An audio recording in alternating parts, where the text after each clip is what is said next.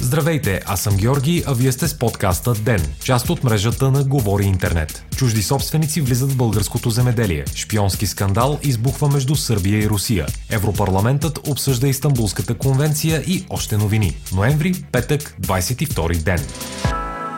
Възможна е частична отмяна на забраната за продажба на земеделски територии на чужденци в България. Съответните промени в текста към закона за земеделските земи са предложени за обществено обсъждане, съобщи пред BTV министърът на земеделието Десислава Танева. Мораториумът за продажба на земи на чужденци бе наложен през 2014 година. В негова полза гласуваха и депутатите от ГЕРБ, които тогава бяха в опозиция. Сега чужденци могат да притежават земеделска територия в България, ако докажат уседналост за период от или над 5 години. С промените ще се позволи на граждани на Европейския съюз да придобиват обработваеми земи, но забраната ще остане в сила за хора от трети страни, обясни министър Танева. Тя посочи, че срещу България вече тече наказателна процедура и страната може да плаща глоби, ако не осигури равни права за гражданите от Европейския съюз.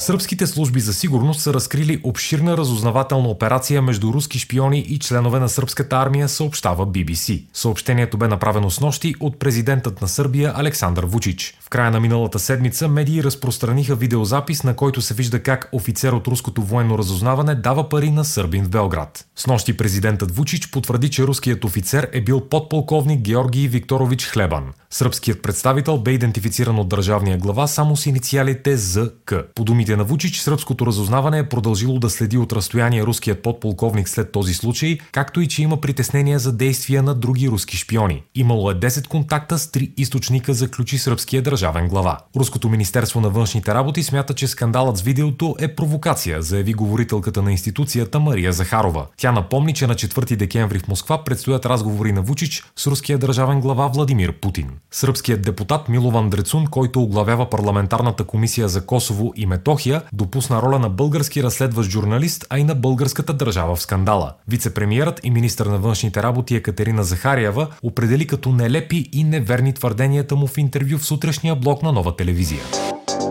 Депутатите в Европейския парламент ще обсъдят в понеделник Истанбулската конвенция, съобщава официалния сайт на институцията. Предмет на дискусията им ще бъдат и други мерки за борба срещу основаното на пола насилие. Евродепутатите ще гласуват резолюция по темата в четвъртък. Очаква се законодателният орган да призове държавите членки, които още не са ратифицирали конвенцията, да го направят незабавно, както и да предприемат всички необходими законодателни и политически мерки за спирането на насилието срещу жени. Европейският съюз подписа конвенцията на 13 юни 2017 година, като 7 страни членки все още не са ратифицирали. Това са Литва, Латвия, Словакия, България, Чехия, Унгария и Великобритания. За да отбележи Международния ден за премахване на насилието срещу жените, в понеделник сградата на Европейския парламент в Страсбург ще бъде осветена в оранжево.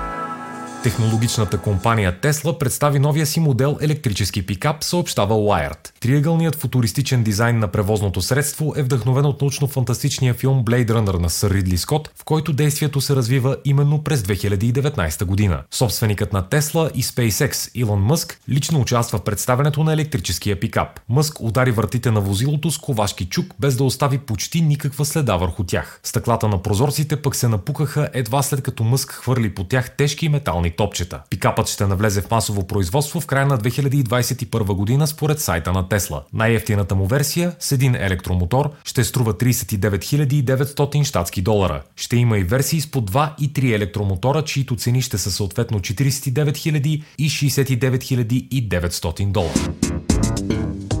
Нападенията над лица с високо образование са глобален феномен, който се е засилил през 2019 година според доклад на Университета на Нью Йорк, цитиран от специализираната медия Nature. От септември 2018 до края на август 2019 са били отчетени 324 атаки в 56 страни. В това число се включват физически нападения над учени и учащи се, неправомерни съдебни присъди срещу тях, нерегламентирани уволнения от институции и забрани за пътувания. Даденият пример в доклада за последния тип атаки е мораториум мораториумът за влизане на представители на определени мюсюлмански нации в Съединените Американски щати. Подобни враждебни практики са на лице най-вече в страни с формиращи се академични общности, като например Индия, Судан и Турция. В Турската република от 2016 година насам хиляди учени са били уволнени, осъдени, затворени или са под забрана да напускат страната заради изказани мнения в разрез с правителствените становища, като подписване на петиции за мир в кюрдските региони на страната.